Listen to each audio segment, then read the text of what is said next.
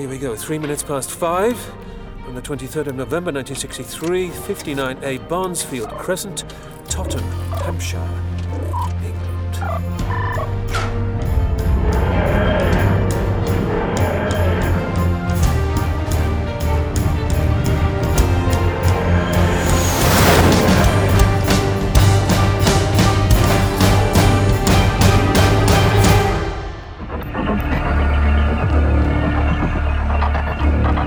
I'm Nick Briggs, and I'm the executive producer of Big Finish, and I'm the writer and director of The Light at the End. Okay, so we've all been experiencing the same stuff. I wasn't going to approach it at all to start with, but uh, David Richardson uh, kept needling away at me about the fact that we should do a multi doctor story for the 50th anniversary. And my initial thoughts were that we shouldn't because it's just what the Russians expected us to do, as they would say.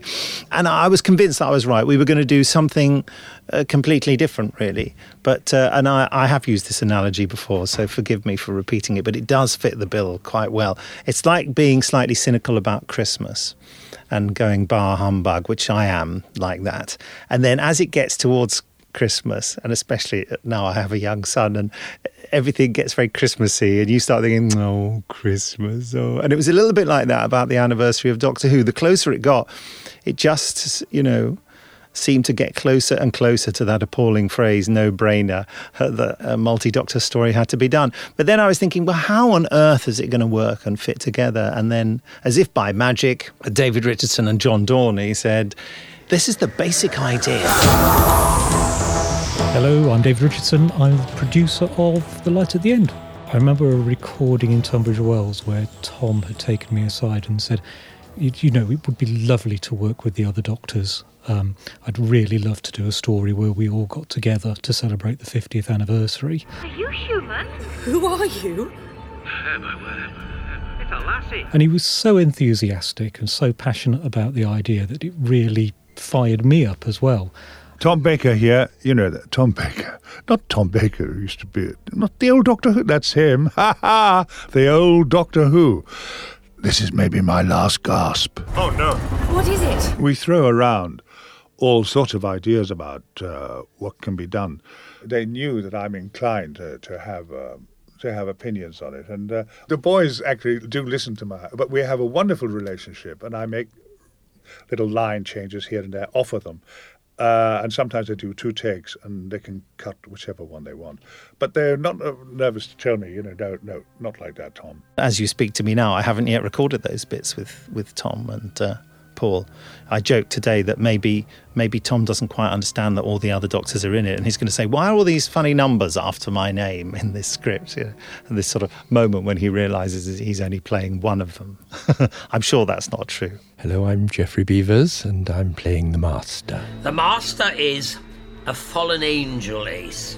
A Time Lord like me, Like you? except that he glories in destruction. How melodramatic you are, Doctor.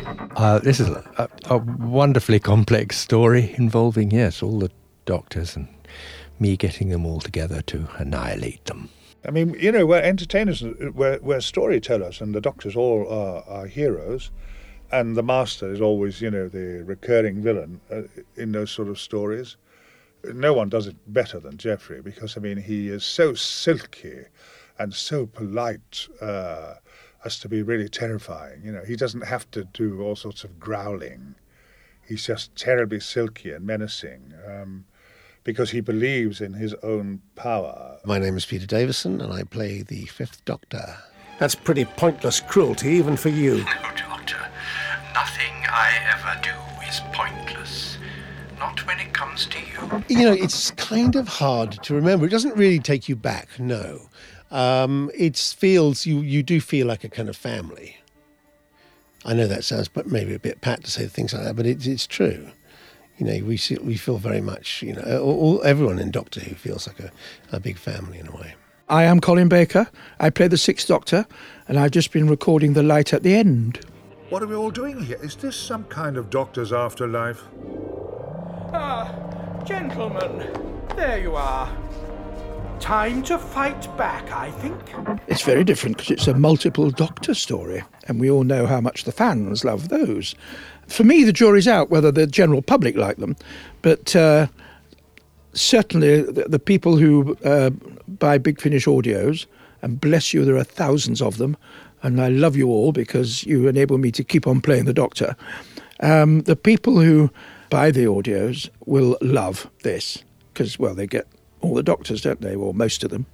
One to eight, which is quite a departure. Hello, my name's Sylvester McCoy, Doctor Who number seven. I'm here to work with all the 20th century doctors. You all right, Professor? Old friends, old faces. As a time traveller, I should be used to it, but I don't think I ever will be. Bonnie said something really very interesting and bright, which was that it's a story with no beginning, no middle, and no end you can't stop it because it hasn't got an end. It has to go on no matter what anyone does. You'll never be able to stop Doctor Who. It's just like the expansion of the universe.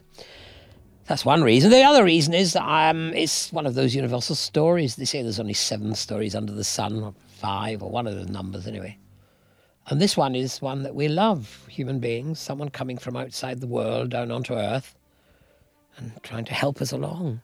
My name's Paul John McGann and I play Doctor Who.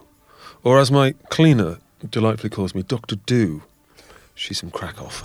How did you fly the.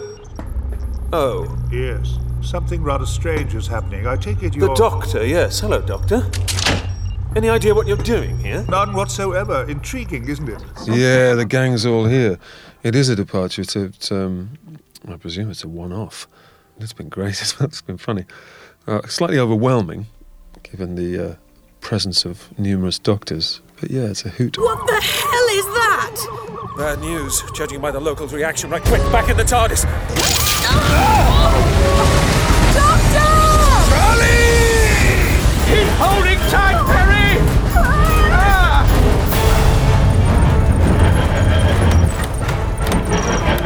Doctor, do you know what the power source of this pocket dimension is? Yes. That's that hole in the ground and uh, I'm really not liking the sound of that, Professor. Let's get back to the TARDIS. I agree. Come on. Quickly, come on. The signal's fading. We should be able to pick it up again in the TARDIS. Doctor? It really is the end, old girl.